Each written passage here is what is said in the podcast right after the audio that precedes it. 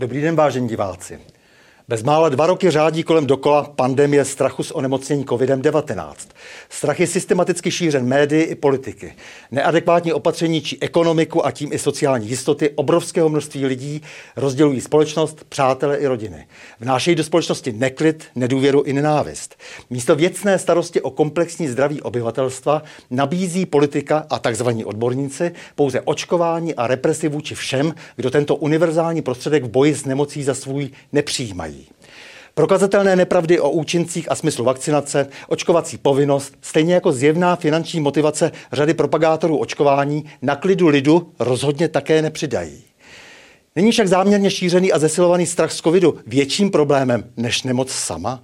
Na to se dnes zeptám zkušené lékařky infektoložky Renaty Školoudové. Vážená paní Renato, eh, nejsou náhodou ti politici a velká část eh, novinářů eh, spíše spolupracovníky toho celého slavného koronaviru?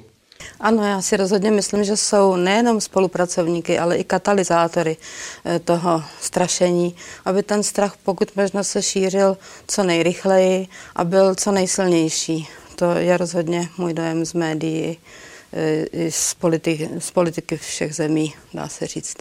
No a co s tím? To znamená, že my bychom se měli se soustředit na léčbu, na pozitivní přístup k lidem a asi bychom neměli dělat to, co třeba dělá, dělají lékaři bez hranic, když chtějí poděkovat eh, těm, kdo je obdarují nějakým finančním obnosem, eh, tak mu dávají tuhle injekci jako znamení doby. Injekci plnou červené barvy, tedy krve. Eh, to snad znamená, že mám potom se upisovat krví už? No, je to hezký znamení doby, jak jsi řekl, protože to k tomu patří, k tomu strachu a k tomu strašení.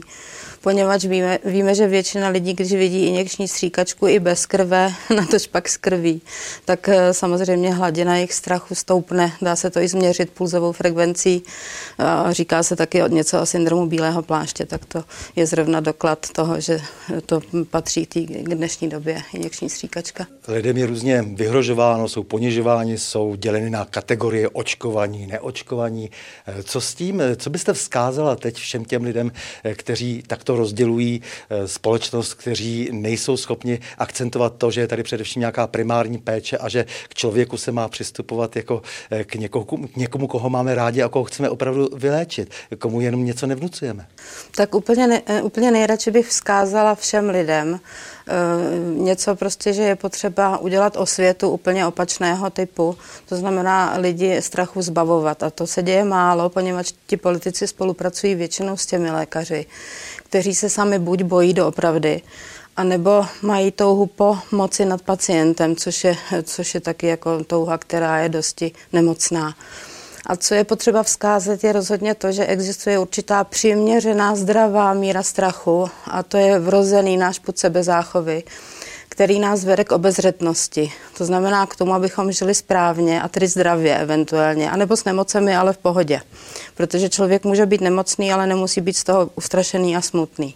Takže taková norma je půd sebe záchovy a potom odchylky od té normy mohou být negativní, to znamená, že někdo nemá strach eh, přiměřený, ale nepřiměřeně malý a někdo zase má právě strach větší, to znamená nepřiměřeně velký. A to teď žijeme tady v tom nepřiměřeně velikém strachu.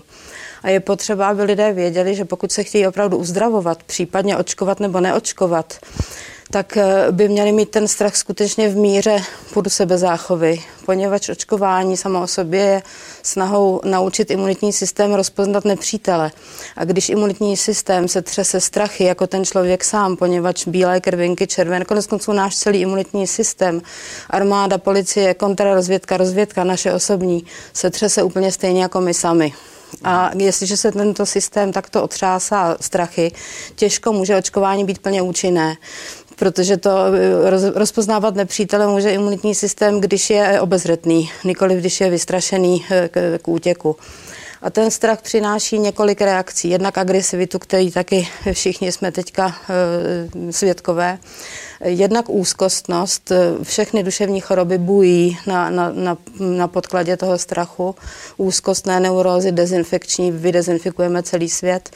A zároveň eh, ještě také lidé mohou být úplně ochrnutí tím strachem, takže nejsou schopní se rozhodnout pro nic, ani pro očkování, ani pro neočkování, ani pro nic jít k doktorovi, nejít k doktorovi.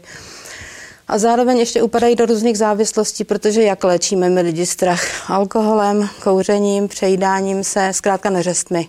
Čili ráda bych eh, všechny lidi eh, nabádala prostě k lepšímu klidu, k takovému určitému duševnímu pokoji, poněvadž Poznaného nepřítele už máme, ten virus už je poznaný. Na začátku ještě nebyl poznaný, teď je poznaný a my víme, jak se proti němu dá bojovat, jak se dá léčit a vyléčit. Takže bych řekla, že ta základní obava, která byla kdysi z toho nepoznaného nepřítele, tak nyní už je e, definitivně pryč, nepřítel je poznaný. A je potřeba, aby se lékaři ujali své funkce a léčili, přijímali své pacienty, e, dávali jim dveře otevřené do kořán a chovali se k ním tak, jak se lékaři e, prostě dělali své stavovské lékařské povinnosti, tak jak eh, se k tomu uvázali, že už na lékařské fakultě. A ty lidi spíše strachu zbavovali, poněvadž když je zbaví strachu a nechají jim jen ten přiměřený, obezřetný, no tak eh, bude vyhráno. Mhm. Mocní tohoto světa chtějí rozdělovat a panovat, ale my bychom z tohoto místa mohli poprosit eh, diváky, aby si uvědomili, že se nemusí prolhané moci bát a že se nemusí bát ani těch agresivních médií, že by si měli spíš podat ruku a tím udělat pro to zdraví zdraví eh, svý, své i svých bližních daleko více. Docela určitě. Nejprve je potřeba snížit tu hladinu strachu, poněvadž to je podstatný pro to, jak jsem řekla, aby imunitní systém vůbec mohl bojovat za nás. A druhá věc je e, znásobit výrobu hormonu štěstí v člověku, která se vyrábí různými způsoby. A to bych ještě teda nabídla pár takových rad, jak se to dá udělat. Říká se to rozdejcháš, to rozchodíš. Takže první, co je potřeba, rozdejchat se a rozchodit se. Potom je nutno, lidé k sobě našli znova cestu a nebáli se jeden druhého, byli obezřetní, ale nikoli v podezíraví. A aby spolu komunikovali s radostí. A jestliže někomu chybí radost, což je možné, tak může zabloudit nebo spíš trefit konečně do svojí banky radosti. A to máme každý při sobě. To jsou ta, je banka našich krásných životních zážitků. A stačí jenom do ní na chviličku eh, se nastěhovat, trošičku nasát a eh, úsměvem, který vzniká v srdci díky této mm, bance radosti, nikoliv jenom na ústech, i když i úsměv vynucený léčí člověka, ale tohle to je zevnitř úsměv. A ten okamžitě skrze hormonální systém povzbudí e, náš mozek a zároveň teda i tu naší armádu, policii, rozvědku a kontrarozvědku k činu. Takže eh, roz, rozhodně cesta vede k umenšení strachu a k tomu, aby člověk se stal znova člověkem a zjistil, že je hospodářem svého času, že jeho čas mu žádný politik ani žádný jiný strašák eh, nevrátí, že ten čas, který promrháme strachem, tak už eh, jsme ho ztratili. Já, paní Renato, já moc děkuji za krásný závěr a za rozhovor a s vámi, milí diváci, se těším na další setkání u pokračování cyklu O čem se mlčí.